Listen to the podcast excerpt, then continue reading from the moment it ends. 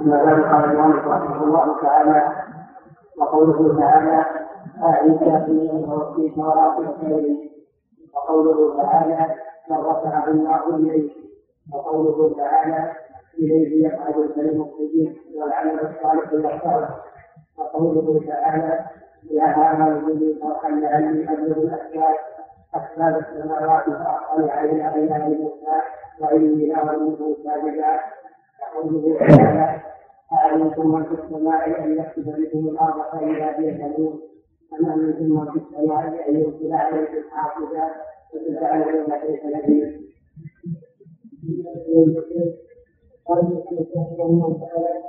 قوله تعالى وإذ كافرين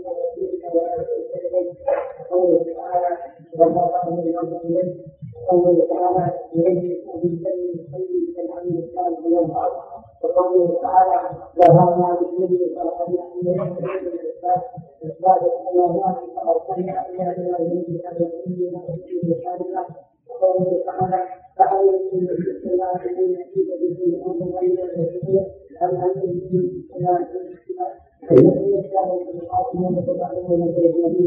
الله الرحمن الرحيم الحمد لله رب العالمين.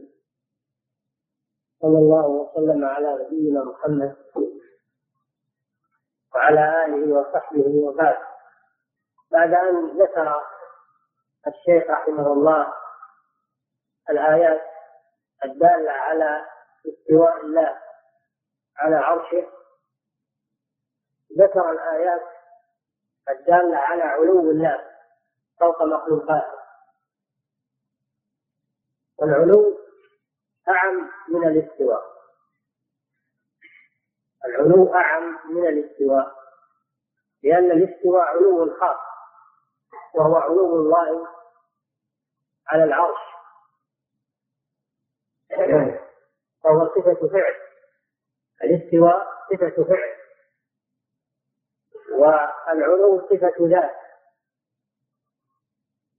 لا ينفك عن الله سبحانه وتعالى. فالله لا يزال عاليا على خلقه.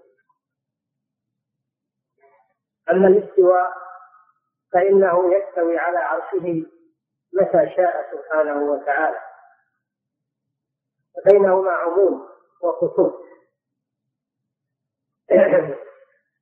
أيضا الاستواء إنما ثبت بالأدلة السمعية.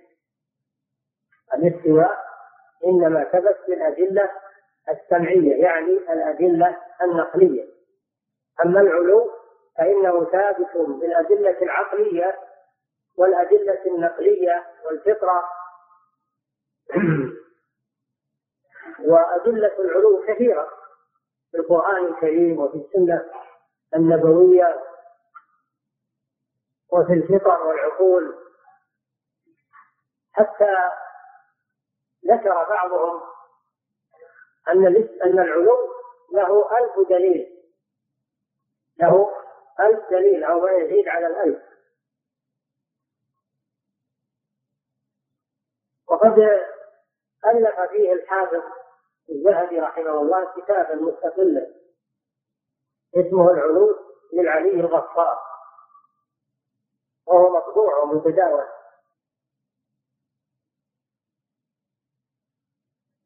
علو الله سبحانه وتعالى على خلقه ثلاثة أنواع.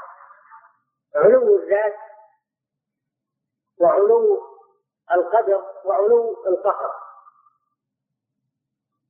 وكل هذه الأنواع ثابتة لله عز وجل. فهو علي بذاته سبحانه فوق مخلوقاته. وله علو القدر وله علو القهر فأهل السنة والجماعة يثبتون العلو بأنواعه الثلاثة. أما المبتدعة من الجهمية والمعتزلة ومن سار على نهجهم فإنهم يثبتون يثبتون علو القدر وعلو القهر فقط. أما علو الذات فلا يثبتونه لله عز وجل. هذا فرق ما بينهم وبين أهل السنة والجماعة. أن أهل السنة والجماعة يثبتون العلو بجميع أنواعه في الثلاثة أما من خالفهم من الفرق الضالة فإنهم يجحدون علو الذات ويثبتون علو القدر وعلو القهر.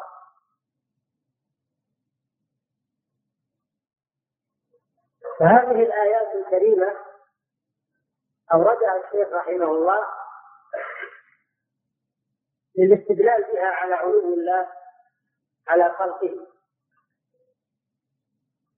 وهناك آيات غيرها كثيرة وأحاديث كثيرة. فقوله سبحانه وتعالى يا عيسى إني متوفيك ورافعك إلي يا عيسى عيسى هو عيسى بن مريم. عليه الصلاة والسلام المسيح إني متوفيك ورافعك إلي. وذلك أن اليهود تآمروا على قتله. تآمروا على قتله. كما قال تعالى ومكروا ومكر الله. والله خير الماكرين. إذ قال الله يا عيسى إني متوفيك ورافعك إلي. اليهود تآمروا على قتل المسيح عليه الصلاة والسلام. وجاءوا يريدون قتله ودخلوا عليه. فلما ظنوا أنهم تمكنوا منه رفعه الله إليه من بينهم. وهم لا يشعرون.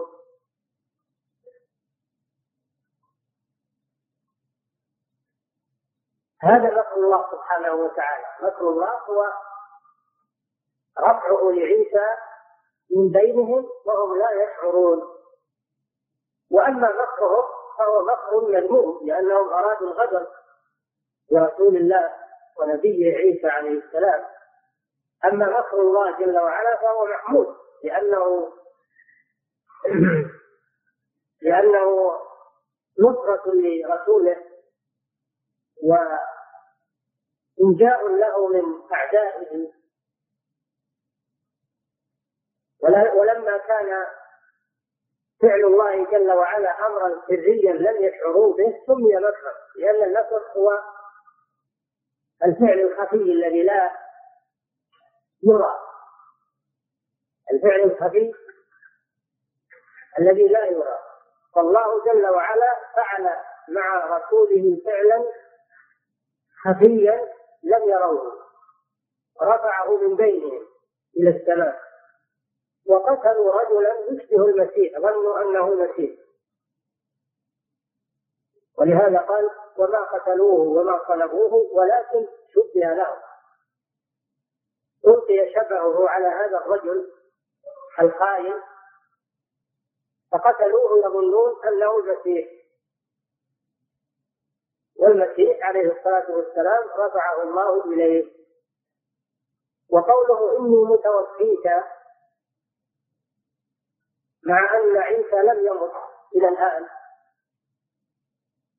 وإنما يموت في آخر الزمان قرب قيام الساعة حين ينزل إلى الأرض ويقتل المسيح الدجال وينشر العدل في الأرض ويحكم بشريعة الإسلام ثم يتوفاه الله وفاة الموت بعد ذلك. فالمراد بالوفاة هنا وفاة النوم ألقى الله عليه النوم ورفعه. والنوم يسمى وفاة كما في قوله تعالى وهو الذي يتوفاكم بالليل ويعلم ما جرحتم النهار فيعني يتوفاكم بالليل يعني النوم الذي يصيب الناس بالليل. قال تعالى الله الذي يتوفى الأنفس حين موتها والتي لم تمت في منامها. لم تمت في منامها يتوفاها يعني بالنوم. المراد بوفاة المسيح المذكورة في هذه الآية وغيرها وفاة النوم.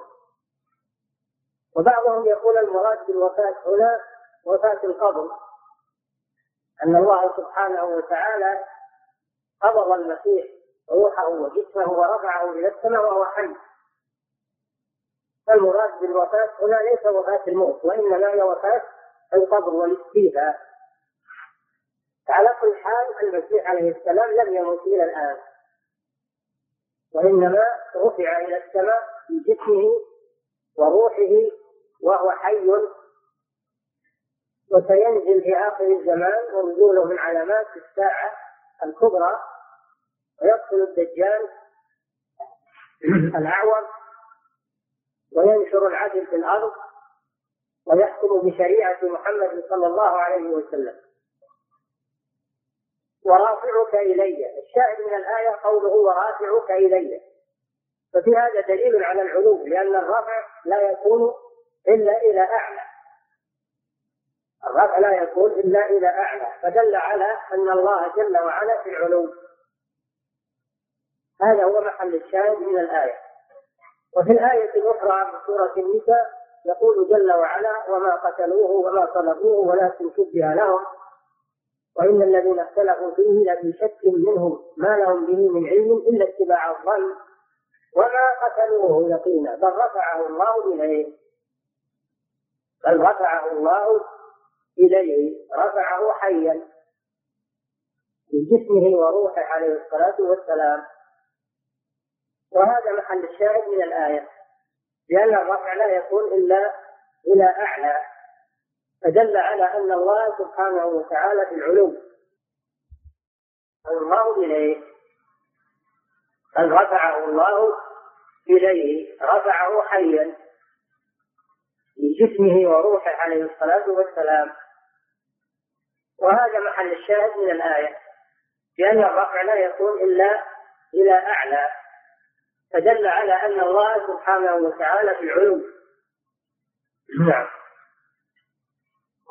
تعالى الذي يفعل الخير والعمل الصالح قال تعالى من كان يريد العزة فلله العزة جميعا.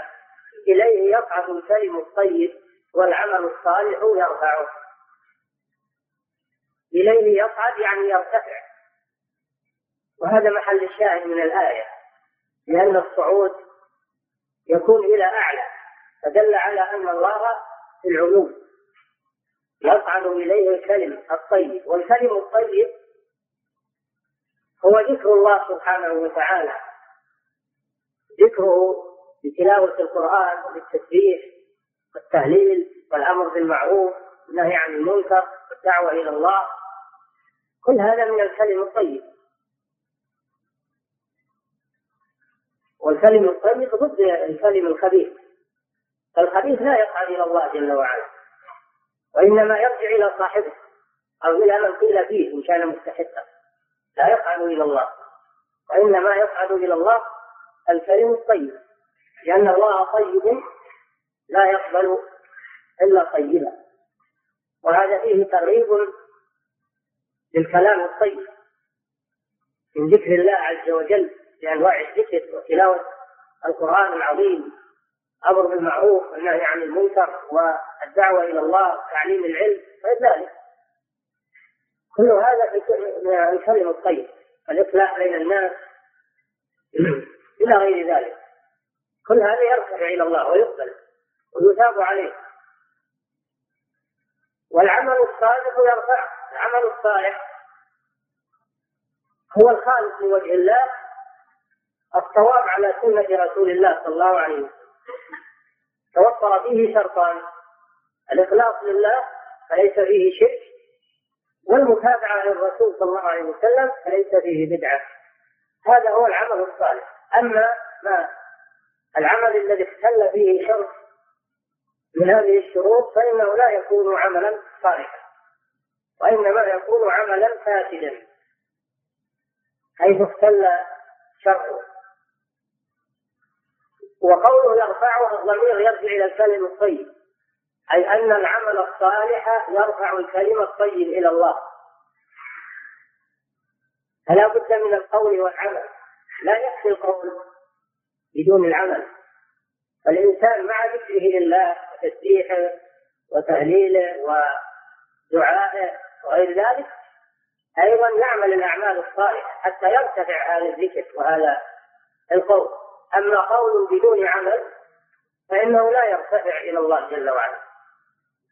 فدل على أن الكلم يرتفع إلى الله بشرطين. الشرط الأول أن يكون طيبا. الشرط الثاني أن يصحبه العمل الصالح. أما إذا كان بدون عمل صالح فإنه لا يرتفع إلى الله. الذي يذكر الله ولكنه لا يحافظ على الصلوات ولا ولا يؤدي الواجبات والفرائض. ويكتفي بالذكر هذا لا يرتفع منه إلى الله شيء. فهذا شرط لرفع العمل لرفع الكلم الطيب وهو العمل الصالح. الشاهد من الآية قوله يرفعه إليه يصعد الكلم الطيب. لأن الصعود لا يكون إلا إلى أعلى. فدل على أن الله في العلو وأنه تصعد إليه أعمال العباد وأقوالهم الطيبة. نعم. يقول تعالى يا آمنوا بي فرحا لعلي الأسباب أسباب السماوات إلى وإني لأظنه كاذبا. هذه مقولة فرعون لوزيره هامان. لما أرسل الله إليه موسى عليه الصلاة والسلام ودعاه إلى الله وطلب منه الإيمان بالله عز وجل. أنكر ذلك وقال يا أيها الملأ ما علمت لكم من إله غيري؟ فأوقد لي يا هامان يا هامان على الطين. اجعل لي صرحا. أوقد لي يا هامان على الطين. فابني لي صرحا. لعلي أطلع إلى إله موسى وإني لأظنه كاذبا. وفي هذه الآية يا هامان ابن لي صرحا لعلي أبلغ الأسباب أسباب السماوات.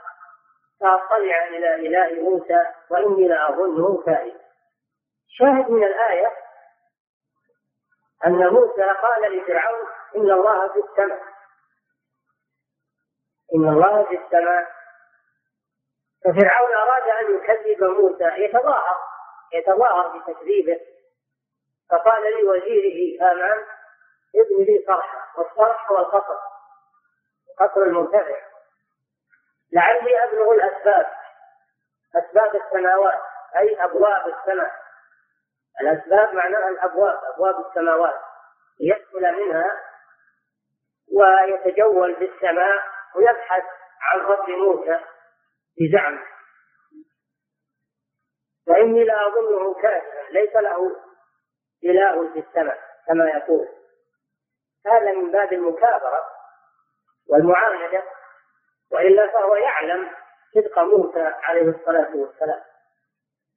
ولهذا قال له موسى لقد علمت ما أنزل هؤلاء إلا رب السماوات والأرض بصائر وإني لأظنك يا فرعون مشهورا.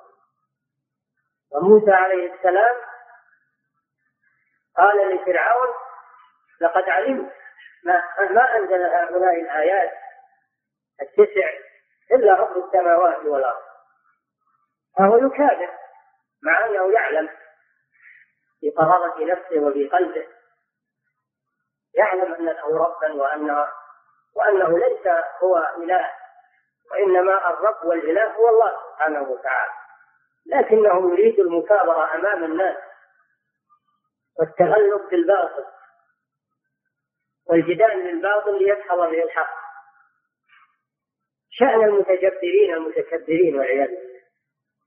شاهد من الآية أن أن موسى عليه السلام قال لفرعون إن الله جل وعلا في السماء ولهذا الله الذي أرسله في السماء. ولهذا قال لعلي أبلغ الأسباب أسباب السماوات فأطلع إلى إله موسى دل على أن الله في السماء. نعم.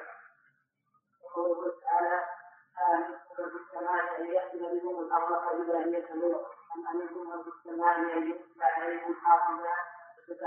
كيف يقول الله سبحانه وتعالى موبخا للكفار أأمنتم من في السماء؟ الأمن ضد الخوف أأمنتم من في السماء وهو الله سبحانه وتعالى. ومعنى في السماء أي على السماء لأن في تكون بمعنى على. مثل قوله تعالى ولأصلبنكم في جذوع النخل أي على جذوع النخل. في قوله تعالى فسيروا في الأرض يعني سيروا على الأرض. ليس المراد سيروا داخل بطن الأرض لا على ظهر الأرض. ففي بمعنى على فيكون معنى قوله تعالى في السماء أي على السماء. هذا إذا أريد بالسماء السماء المبنية. أما أريد إذا أريد بالسماء مطلق العلو كل ما علا وارتفع فهو سماء فتكون في ظرفية أم في السماء يعني في العلو. تكون في على ظاهرها ظرفية. ويكون السماء معناه العلو. فيكون معنى الآية من في السماء يعني على يعني في العلو. أن يخسف بكم الأرض فإذا هي تموت الخسف هو انشقاق الأرض وانقطاع الأرض لمن عليها فتسوق. تسوق الأرض لمن عليها. والله قادر جل وعلا على أن يخسف الأرض بمن عليها. فلا يأمن الكفار أن الله يعاقبهم بذلك. هذه الأرض التي جعلها الله قرارا ومستقرا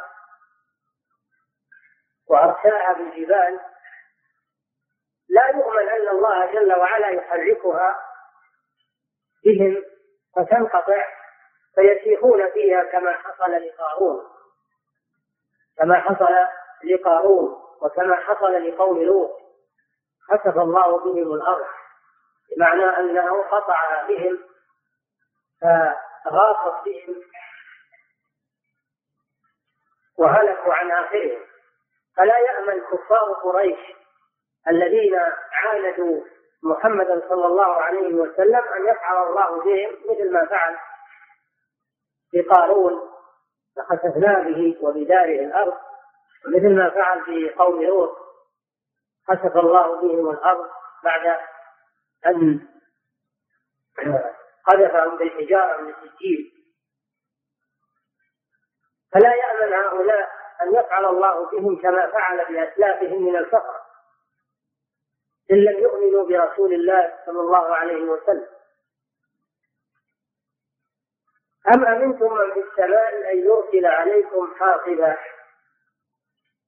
والحاصب الريح التي فيها الحجارة وقيل الحاصب حجارة تنزل من السحاب. يمطر الله سحابا فيمطر عليهم حجارة تهلكهم أو أنها حجارة من السماء من سجين. يرسلها الله كما أرسلها على قوم لوط وكما أرسلها على أصحاب الفيل. الله قادر على أن يرسل عليهم حجارة إما بواسطة الريح أو بواسطة السحاب أو بنزولها من السماء. فيهلكهم بها. الشاهد من الآيتين قوله من في السماء وهو الله جل وعلا فدل على علو الله فوق مخلوقات. وكما ذكرنا أن في تحتمل وجهين تحتمل أنها ظرفية إذا أريد بالسماء العلو أو أنها بمعنى على إذا أريد بالسماء السماء المبنية سبع الطباق فإن الله فوقها سبحانه وفوق مخلوقاته وليس حالا في السماء. وإنما هو فوق السماء وفوق العرش سبحانه وتعالى فوق مخلوقاته دائم من خلق. هذا محل الشاهد من الآيتين. وفي هذه الآيات الكريمات إثبات علو الله على عرشه وفوق مخلوقاته. العلو المطلق علو القدر وعلو القهر وعلو الذات. نعم. هو الذي خلق السماوات والأرض في سته أيام ثم استوى على العرش يعلم ما يلج في الأرض وما يخرج منها وما ينزل من السماء وما يعرج فيها وهو معكم اينما كنتم والله بما تعملون بصير. نعم. وقوله تعالى لا يكون من نجوى ثلاثة إلا هو رابعهم ولا خمسة إلا هو ثالثهم ولا أدنى من ذلك ولا أكثر إلا هو معهم أينما كانوا ثم ينبئهم بما عملوا يوم القيامة إن الله بكل شيء عليم. وقوله تعالى لا تحزن إن الله معنا. وقوله إنني معكما أسمع وأرى. وقوله إن الله مع الذين اتقوا والذين هم محسنون وقوله واخبروا إن الله مع الصابرين. وقوله نعم وقوله من جاء الفضيلة القلب سائل كثيرا بإذن الله والله مع الصابرين. هذه الآيات ساقها الشيخ رحمه الله لإثبات معية الله معية الله لخلقه. وأنه لا تنافي بين علو الله فوق مخلوقاته وكونه مع خلقه سبحانه وتعالى. قريبا منهم. فلا تنافي بين علوه فوق سماواته وبين قربه من خلقه ومعيته لهم أينما كانوا. لأنه سبحانه وتعالى لا يعجزه شيء ولا يقاس بخلقه سبحانه وتعالى ولا يشبه بخلقه. فهو مع كونه فوق سماواته على مخلوقاته فهو أيضا قريب من خلقه يسمعهم ويراهم. ويعلم ما يفعلون وينصر أولياءه ويثيبهم ويعينهم. هذا مبحث المعية معية الله جل وعلا لخلقه. والمعية على قسمين معية عامة لجميع الخلق. ومعناها الإحاطة والعلم فهو سبحانه وتعالى محيط بخلقه لا يخفون عليه. أينما كانوا يعلم ما يقولون وما يفعلون لا يخفى عليه شيء من أعمالهم وأقوالهم.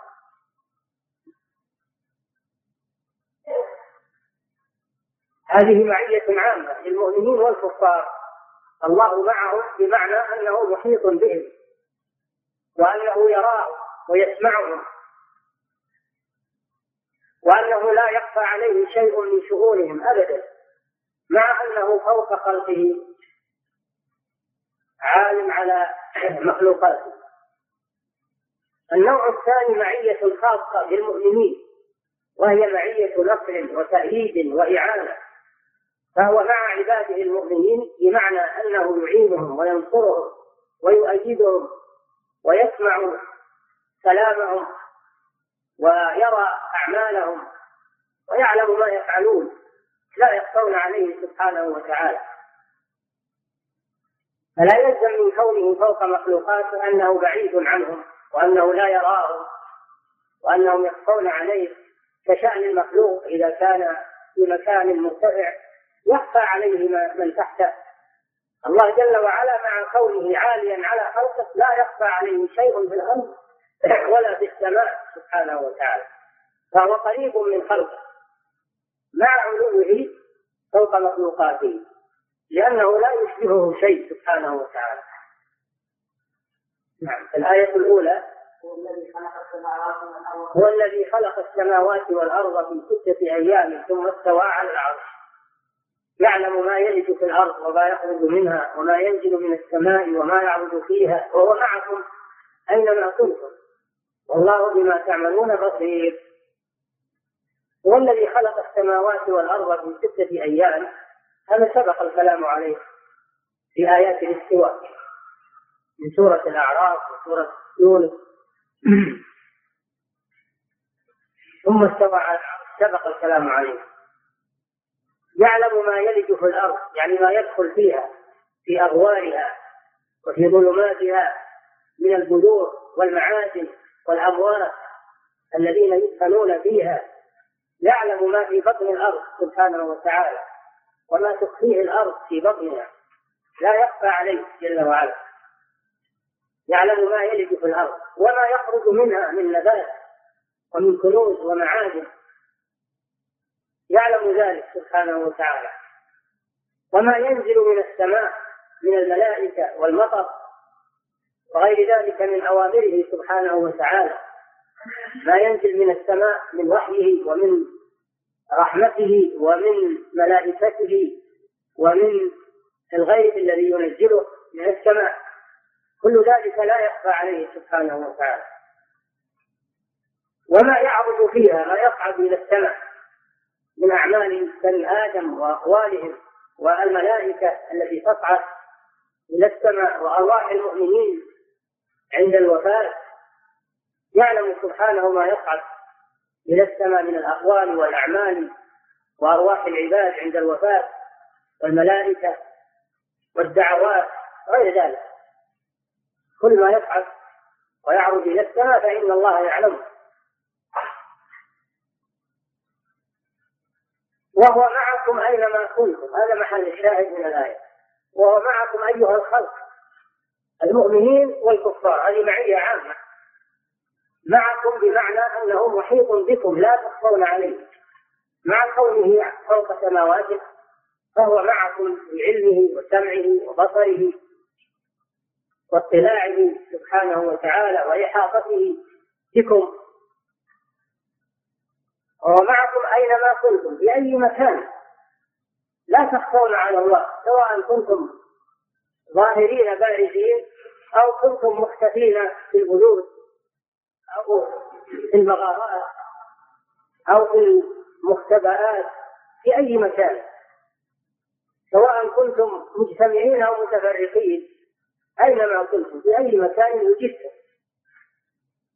فلا تظن أنك إذا اختفيت في مكان أنك تخفى على الله جل وعلا أنت تخفى على الخلق. لا يرونك لكنك لا تخفى على الله جل وعلا. وهو معكم أينما كنتم. والله بما تعملون بصير. يبصر ما تعملونه. لا يخفى عليه منه شيء. ولا يحجب بصره شيء. أبدا. نعم. الشاهد من الآية قوله وهو معكم. فيه إثبات المعية العامة للمخلوقات. وهي معية إحاطة واطلاع. ليست معية مخالطة ومماسة بمعنى أنه مختلط بكم. هذا لا يجوز في حق الله سبحانه وتعالى. والله ليس مختلطا بخلقه مماسا لهم. وإنما معيته لهم معية إحاطة وعلم واطلاع. وبصر. والمعية في اللغة العربية تطلق ويراد بها مطلق المصاحبة سواء كان معك مختلطا بك أو كان فوقك أو كان يتابعك ببصره فهو معك. تقول مثلا ما زلنا نسير والقمر معنا. معناه أن القمر في السماء ولكنه يضيء لكم الطريق فهو معكم بمعنى أنه يصل إليكم نوره وضياؤه وأنه وأنكم لا تختفون عن القمر، القمر مرتفع وأينما كنتم فالقمر فوقكم ترونه ويصاحبكم.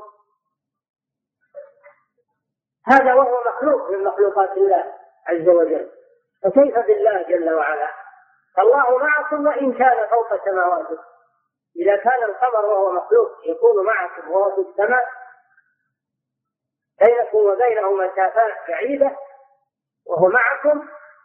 فالله جل وعلا أولى بذلك. لأنه الخالق القادر سبحانه وتعالى. تقول مثلا متاعي معي. مع أن المتاع ليس إلى جانبك أو على رأسك. المتاع مثلا قد يكون في السيارة أو على الدابة. بمعنى أنه مصاحب له. متاعي معي بمعنى أنه مصاحب له.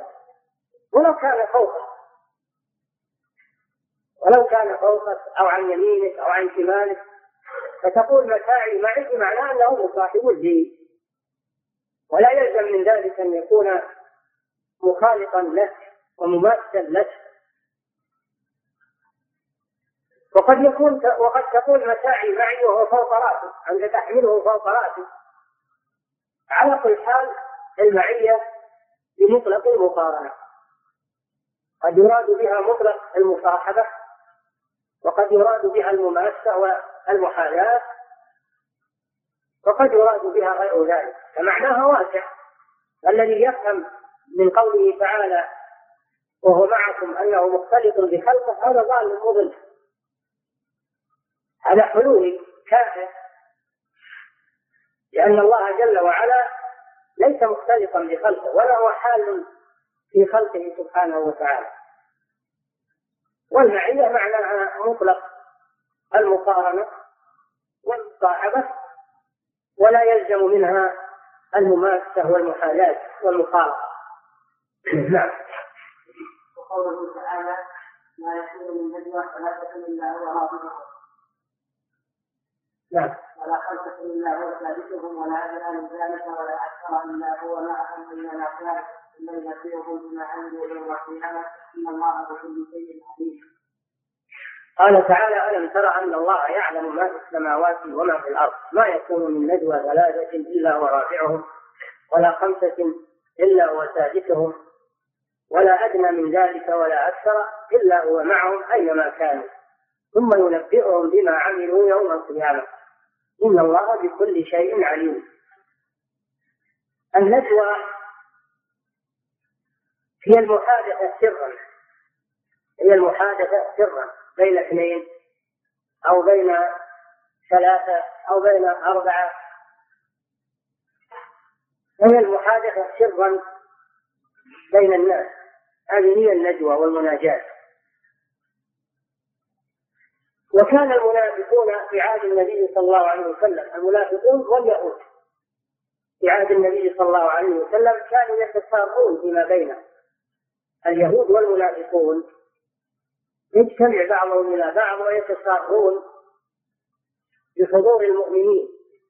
فغاض ذلك المؤمنين وظنوا أنهم يبيتون للمؤمنين شرا. وأنهم يتآمرون ضد الرسول صلى الله عليه وسلم وضد المؤمنين. جاءتهم هذه المحادثات بين اليهود والمنافقين والإصرار بها. فنهاهم الله عن ذلك. نهى الله اليهود والمنافقين عن هذه الندوة التي تسوء المؤمنين. ولكنهم لم ينتهوا ألم تر إلى الذين نهوا عن الندوة ثم يعودون لما قالوا؟ ويتناجون بالإثم والعدوان ومعصية الرسول. وإذا جاءوك حيوك بما لم يحيك به الله. ويقولون في أنفسهم لولا يعذبنا الله بما نقول. حسبهم جهنم يصلونها وبئس المصير. نهوا عنها فلم ينتهوا. بل استمروا عليها.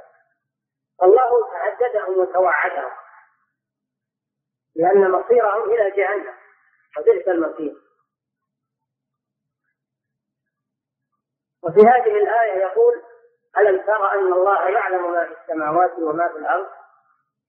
ما يكون من نجوى ثلاثة؟ هذا طمعا للمؤمنين لا تخافوا من هؤلاء لأني عالم بما يقولون وما يبيتون. وسأكفيكم شرهم. سأكفيكم شرهم. فلا يهمكم أمره يعلم ما في السماوات وما في الأرض. ما يكون من نجوى أي تسار ثلاثة ثلاثة أشخاص فيما بينهم. ما يكون من نجوى ثلاثة إلا هو أي الله جل وعلا رافعهم. يسمع ما يقولون ويسرون ولا يخفى عليه شيء من ذلك. فهو رافعهم بعلمه وإحاطته سبحانه وتعالى. ولا خمسة يتسارون بينهم ويتناجون إلا وهو ثالثهم يعلم ما يقولون وما يبيتون. ولا أدنى من هذا العدد ثلاثة والخمسة ولا أكثر منه مهما بلغ إلا وهو معهم سبحانه وتعالى. معهم بمعنى أنه يعلم ويرى ويسمع ما يصدر منهم وإن أسروه وأخفوه عن المؤمنين. أينما كانوا أيضا حتى لو دخلوا في بيوتهم وتساروا فيما بينهم وبيتوا للمسلمين شرا في مكان خفي لا يراه المؤمنون فإن الله ولي المؤمنين وهو يعلم ذلك. مهما أخفوه ومهما اختفوا به. ثم ينبئهم يوم القيامة. ينبئهم بما عملوا يوم القيامة. يخبرهم ويجازيهم على ذلك. هذا وعيد. إن الله بكل شيء عليم. فهذه الآية أيضا فيها إثبات المعية. إثبات المعية العامة. في حق الله سبحانه وتعالى مع خلقه. وهي معية علم وإحاطة ليست معية مخالطة ومماسة. ولهذا يقول الإمام الأحمد الإمام أحمد رحمه الله بدأ الله الآية بالعلم. ألم ترى أن الله يعلم ما في السماوات وما في الأرض؟ وختمها بالعلم. إن الله بكل شيء عليم فدل على أن المراد بالمعية معية العلم والإحاطة وكما ذكرنا المعية يعني واسع معناها واسع. ليست خاصة بالمخالطة والمماسة معناها واسع. الاصطلاح يسمى معية الرؤية ولو من بعيد تسمى معية وهكذا. نعم. وقوله تعالى هذه المعية الخاصة الآيات الأولى في المعية العامة لجميع الخلق وأما هذه وما بعدها فهي في المعية الخاصة بالمؤمنين. نعم. يقول الله جل وعلا حاكيا عن نبيه محمد صلى الله عليه وسلم ما دار بينه وبين صاحبه أبي بكر الصديق في الغار في غار ثور. لما خرج النبي صلى الله عليه وسلم يريد الهجرة إلى المدينة هو وأبو بكر الصديق واختفيا في غار ثور وهو غار في الجنوب الغربي من مكة. يخالف الظاهر. فهو ذهب إلى الجنوب ليخفي عليهم يخفي عليه الصلاة والسلام على الكفار طريقه.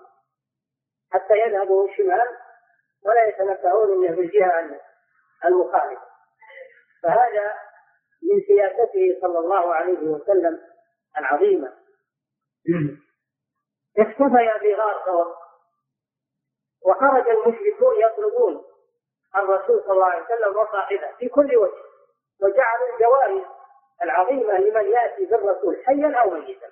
يأتي به وبصاحبه أحياء أو أموات. لهم الجوائز فخرج الناس من كل وجه يطلبون الرسول. حتى جاءوا إلى الغار الذي فيه الرسول صلى الله عليه وسلم وصاحبه ووقفوا على الغار. فأعمى الله أبصارهم فلم يروا الرسول صلى الله عليه وسلم ولا صاحبه. عند ذلك لما وقفوا على الغار أشفق أبو بكر على رسول الله. وخاف عليه أن يقتلوه. فقال يا رسول الله لو نظر أحدهم إلى موقع قدمه لأبصرنا. فقال رسول الله صلى الله عليه وسلم يا أبا بكر ما ظنك باثنين؟ الله ثالثهما فأنزل الله تعالى هذه الآية. إذ أخرجه الذين كفروا إلا تنصروه فقد نصره الله. إذا أخرجه الذين كفروا ثاني اثنين يعني هو وأبو بكر إذ هما في الغار أي غار ثور إذ يقول لصاحبه يعني أبا بكر وهذا فيه شهادة من الله بصحبة أبي بكر لرسول الله صلى الله عليه وسلم. فإذا قيل لك من هو الصحابي الذي ثبتت صحبته في القرآن؟ فتقول أبو بكر. لأن الله قال إذ يقول لصاحبه لا تحزن إن الله معنا. معية علم وإحاطة ومعية نصر وتأييد وتوفيق. فأخفى الله رؤية الرسول صلى الله عليه وسلم وصاحبه رغم أنهم وقفوا على الغار وانصرفوا ولم يروهما. فلما انهدأت الأمور وانقطع الطلب خرج الرسول صلى الله عليه وسلم وصاحبه وركبوا الرواحل واتجهوا إلى المدينة سالمين. ورد الله عنهم كيد أعدائهم. الشاهد من الآية إن الله معنا. يعني معية نصر وتأييد و... و... وتوفيق ورد للأعداء. وقد وقع ما أخبر به صلى الله عليه وسلم. فنصرهم الله وأظهرهم الله وأعمى الله بصائر الكفار عنهم وقطع أطماعهم فيهم. هذا كله من الله سبحانه وتعالى. نعم. تعالى كذلك قال الله لموسى وهارون عليهما الصلاة والسلام حينما أرسلهما إلى فرعون. حينما أرسلهما إلى فرعون الذي هو أكبر جبار في وقته على وجه الأرض. ادعى الربوبية صاحب بطش صاحب بطش وجبروت. فلما أرسلهم الله إليه قال ربنا إننا نخاف أن يفرط علينا أو أن يطغى قال لا تخافا إنني معكما أسمع وأرى. طمأنهما الله وثبتهما بقوله لا تخافا. لا تخافا من مكر فرعون وجبروته وبطشه وغشمه. إنني معكما يعني بالرؤية والسمع. معكما أسمع ما يقول لكم وأرى ما يفعل وسأكافيكم إياه. ولا يصل إليكم منه سوء. إنني معكما أسمع وأرى فهذه معية معية خاصة لأوليائه فيها النصر والتأييد. وقد صدق الله وعده لرسوليه موسى وهارون فلم يتمكن فرعون من أدائهما مع أنه كان عاتيا جبارا على وجه الأرض. وهما بشران اثنان وهذا جبار وعنده جنود. وعنده قوة وعنده جبروت ومع هذا ما استطاع أن يبطش بهذين الرجلين لأن الله معهما ولا يصل إليهما أبدا. الشاهد من الآية أن فيها إثبات المعية الخاصة لأولياء الله بالنصرة والتأييد والسمع والبصر. نعم. وقوله تعالى إن الله مع الذين اتقوا والذين هم محسنون وهذه أيضا معية خاصة. إن الله مع الذين اتقوا تركوا المحارم والذين هم محسنون فعلوا الطاعات.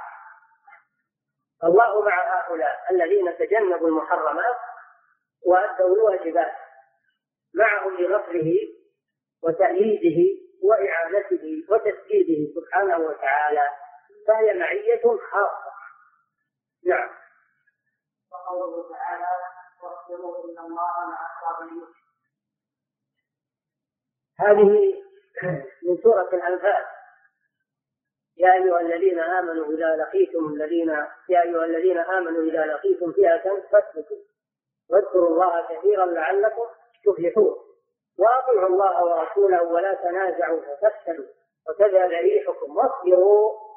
إن الله مع الصابرين.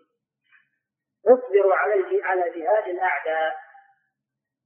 إذا لقيتموهم فاصبروا على قتالهم والصبر معناه حبس النفس عن الجزع وعن التشخص عند المصائب وعند المكاره ومن ذلك إذا لقي المسلمون عدوهم فإنهم يجب عليهم الصبر والثبات في وجه العدو. والثقة بالله عز وجل.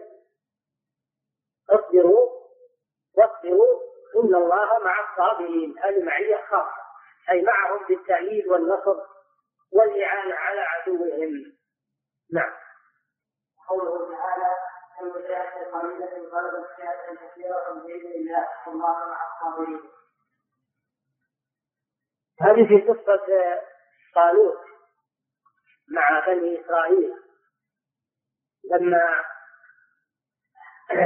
خرج بهم طالوت يريد قتال يريد قتال جالوت زعيم الكفار في عهده وكان الذين ثبتوا مع طالوت عدد قليل. عدد قليل. ولما رأوا كثرة عدوهم وقوة عدوهم عند ذلك؟ قالوا لا طاقة لنا اليوم بجالوت وجنوده. قال الذين يظنون أنهم ملاقوا الله يظنون يعني يتيقنون. فالظن هنا يراد به اليقين. الذين يظنون يعني يتيقنون أنهم ملاقوا الله يوم القيامة أنهم مبعوثون ومجزيون بأعمالهم. ويؤملون ثواب الله عز وجل عندما يلقونه يوم القيامة. قال الذين يظنون أنهم ملاقوا الله كم من فئة قليلة غلبت فئة كثيرة بإذن الله. فليس العبرة بالكثرة والقلة وإنما العبرة بالإيمان والعقيدة الصحيحة. هذه هي القوة التي لا تغلب. وليس الغلبة بكثرة العدد فقط وإنما الغلبة الأساسية بالإيمان بالله والاعتماد عليه سبحانه وتعالى. فإذا حصل هذا فالفئة القليلة تكفي. كم من فئة قليلة يعني مؤمنة متوكلة على الله صادقة غلبت فئة كثيرة كافرة باغية. بإذن الله بإذن الله يعني لقضائه وقدره سبحانه وتعالى.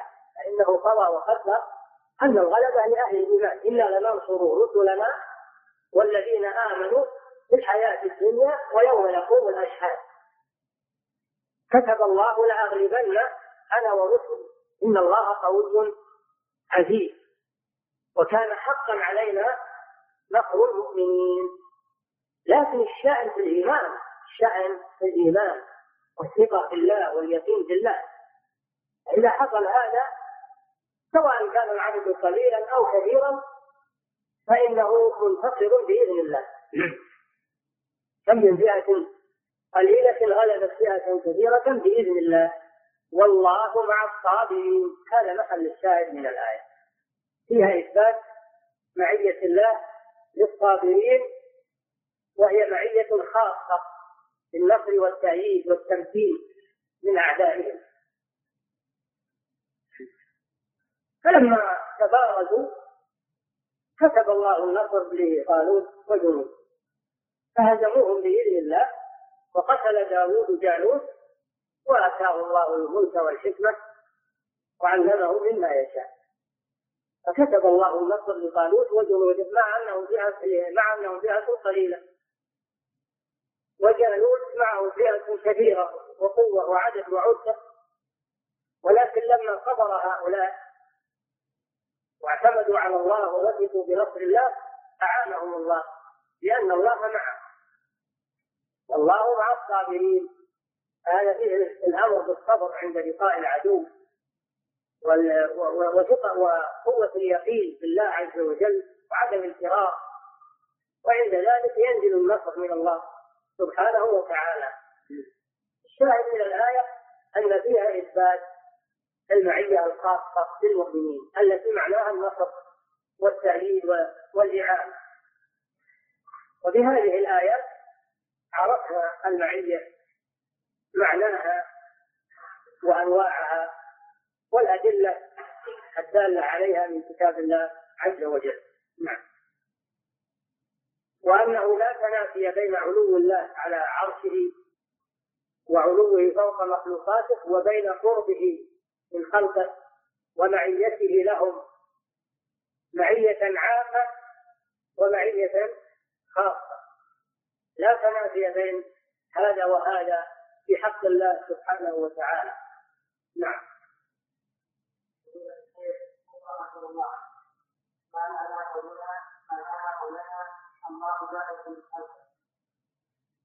يعني ليس متصلا بهم وليسوا متصلين بالله عز وجل. ليس في ذاته شيء من مخلوقاته. ما معنى ما معنى قولنا الله خلقه يعني ليس متصلا بهم وليسوا متصلين بالله عز وجل. ليس في ذاته شيء من مخلوقاته وليس في مخلوقاته شيء من ذاته سبحانه وتعالى. هذا معنى بائن من خلق هذه قالها أهل السنة والجماعة ردا على الحلولية الذين ينفون العلو. الذين ينفون العلو. رد عليهم. يقصدون بهذا الرد عليهم. نعم.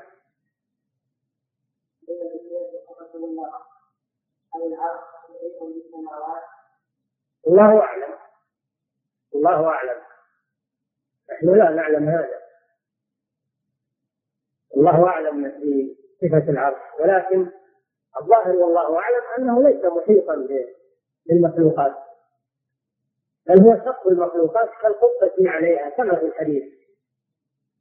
وهو له حملة من الملائكة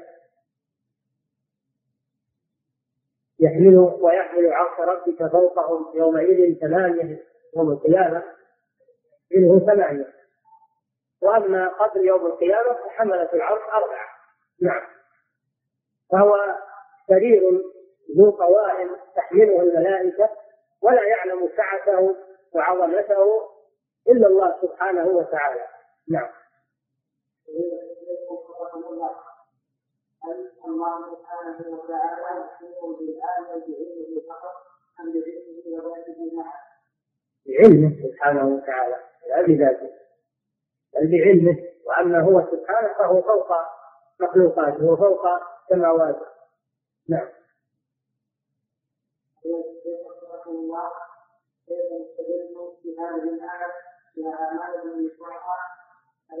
الآية فرعون استهزاء عليه السلام هذا السائل كانه لم يسمع الكلام ولم يقرأ.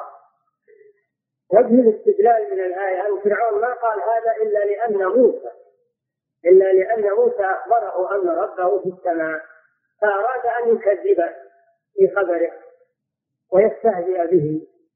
دل على أن موسى عليه السلام أخبره أن ربه في السماء. هذا وجه الدلالة من الآية. نعم. انما ورد في بعض الاحاديث أن الأخ إذا قام يصلي قام يدي الله سبحانه وتعالى. لا تنافي بينها. الله علي قريب في علوة قريب قريب علي علي في دنوه قريب في علوة. فهو فوق السماوات وفوق خلقه وهو قريب منهم في السجود وفي الصلاة وهم بين يديه وهو سبحانه وتعالى يسمعهم ويراهم. فلا تنافي بين الآيات. والأحاديث التي تدل على أن الله في السماء وأنه مع خلقه وأنه قريب من عباده ومحيط بهم بعلمه وإرادته سبحانه وتعالى. نعم. قوله تعالى لا الله في الآية الخوف من شيء مستقبل وأما الحزن فهو على شيء سابق. لا خوف عليهم ولا هم يحزنون. لا خوف عليهم من المستقبل ولا هم يحزنون على ما فات. قوله لا تحزن أبو بكر رضي الله عنه خاف على الرسول صلى الله عليه وسلم لأنه هو خليفه ما في شيء. و هو بين أيديهم. لو أن الأمر بالمقاييس لامسك الرسول صلى الله عليه وسلم في متناول ايديهم لكن الأمر ليس بالمقاييس وإنما هو بقدرة الله سبحانه وتعالى. معنى لا تحزن يعني لا تخف على نبي الله محمد صلى الله عليه وسلم لأن الله معه ومن كان الله معه فلن يصل إليه أحد. نعم.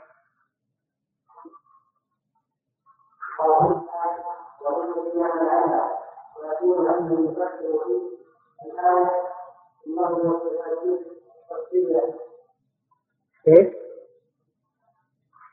يقول إقراركم بأن يفسر الله تعالى فقد قد لهم في نور المال بجانب على رسولها وليس بجانب على رسول أنه يفسر في الآية إنه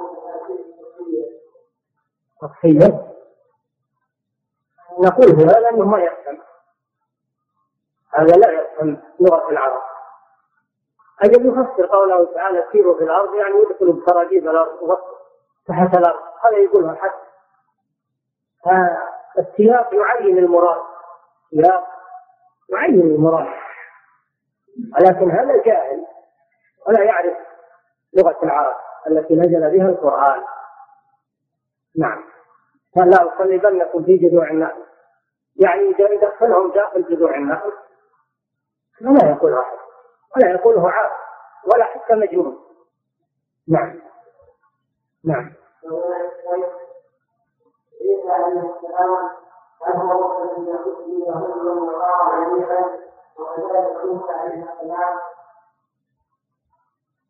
عيسى عليه الصلاة والسلام إلى بني إسرائيل. قال عيسى ابن مريم يا بني إسرائيل. إني رسول الله إليكم. أرسله الله إلى بني إسرائيل. وسمي أتباعه بالنصارى. أتباع المسيح سموا بالنصارى. من بني إسرائيل. وهم من بني إسرائيل. لما تبعوا عيسى سموا بالنصارى. قيل من قوله تعالى قال الحواريون نحن أنصار الله. سموا بالنصارى لأنهم قالوا نحن أنصار الله. وقيل سموا بالنصارى لأن البلد التي هم فيها يقال لها الناصرة. من بلاد فلسطين. فنسبوا إليها. نسبوا إلى الناصرة وفي النصارى وهم أتباع المسيح عليه السلام. نعم. وهم من بني إسرائيل. نعم.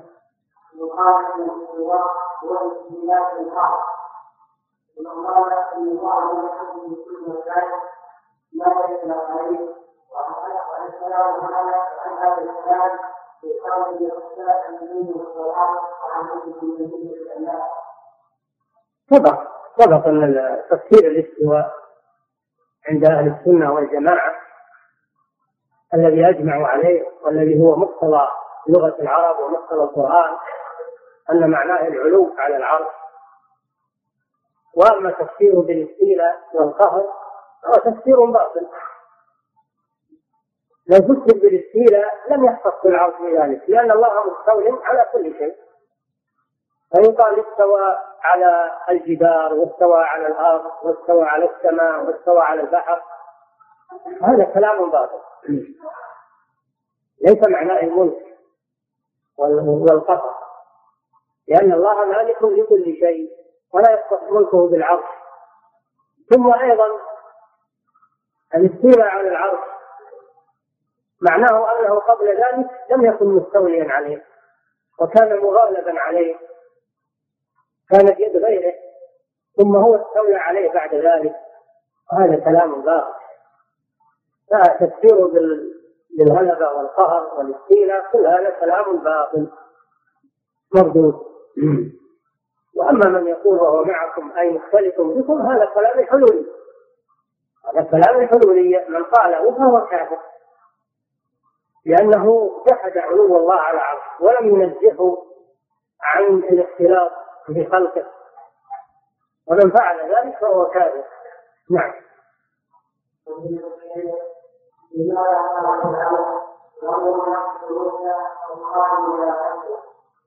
باب التهديد ضروري اقتل موسى من باب التهديد والتخويف لموسى ولكن لا لا يقدر على قتل موسى لأن الله معه وعاصمه منه لم يقدر عليه. ولهذا قال موسى ماذا رد موسى؟ وقال موسى إني عذت بربي وربكم من كل متكبر لا يؤمن بيوم الحساب. هذا جواب موسى عليه الصلاة والسلام. وما دام أنه عائد بالله فلن يقدر عليه فرعون ولا ولا غيره. نعم.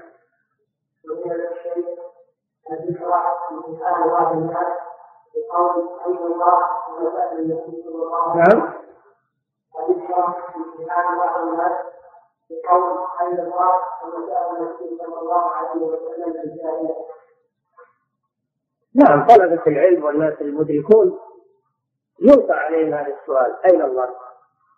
فإن أجاب بالجواب الصحيح وقال الله في السماء كما قالت الجارية هذا جواب صحيح أما إنسان ما دخل بهذه الأمور ولا وفطرة سليمة ولا لا ينبغي أن العوام يقال لهم الكلام هذا. هذا يقال لطلبة العلم والناس المدركين والفاهمين. نعم. أو تقول دجال له صغار تقول لهم أين الله وهو صغار ما بعد عرفوا شيء لا. ما هي. كل يخاطب على قدر علمه وقدر معرفته وقدر إدراكه. شيء فشيء. ما تجيب المسائل الكبيرة وتلقيها على الأطفال ولا على الطلبة المبتدئين حتى يتمكنوا شيئا فشيئا ويكون عندهم إدراك وملكة وفهم النصوص. نعم.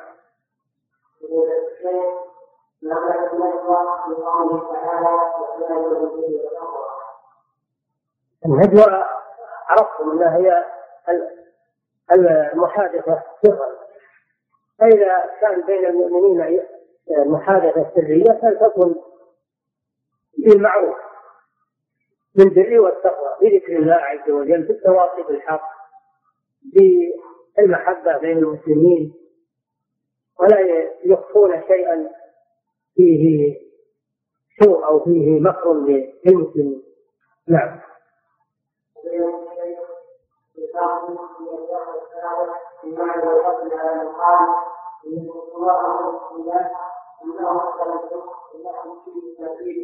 ولو كان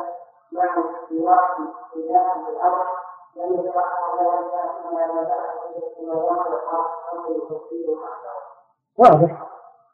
لو كان المراد بالملك فالله مالك للملك دائما وأبدا. لا يتأخر ملكه للشيء إلى ما بعد خلق السماوات والأرض. الله مالك لكل شيء دائما وأبدا. لم يحدث له ملك جديد أو تملك جديد بعد أن لم يكن نعم.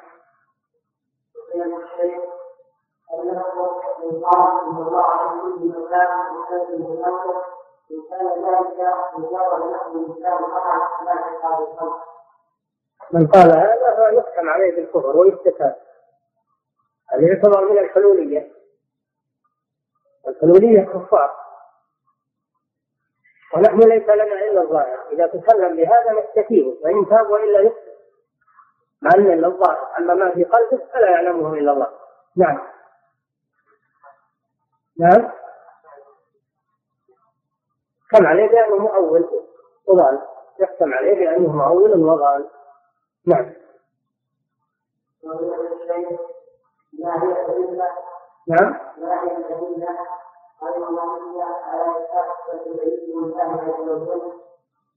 الفطر. الأدلة غير النقلية على علو الله على مخلوقاته الفطر. الفطر تتوجه إلى العلو دائما وأبدا.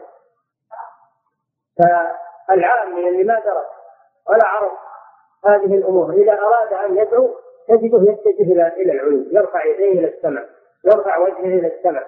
وهو ما درس في كلية ولا في جامعة ولا لأنه متقرر في فطرته وفي عقله أن الله جل وعلا في العلو فطر سليمة نعم. هذا من الأدلة الفطرية على علو الله على عقل. أن كل أحد يتوجه إلى العلو حين يسأل الله وحين يدعو الله ويرفع يديه إلى الله عز وجل بفطرته وفي عقله. لا يتجه إلى يمين ولا إلى شمال ولا إلى تحت لأن الله فطر الناس على هذا الشيء. نعم.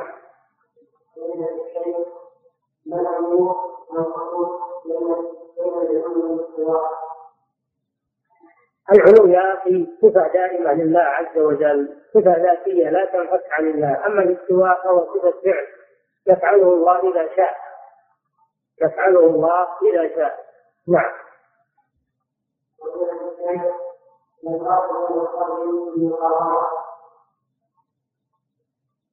صبر وحبس النفس عن الجزع والثبات على الحق.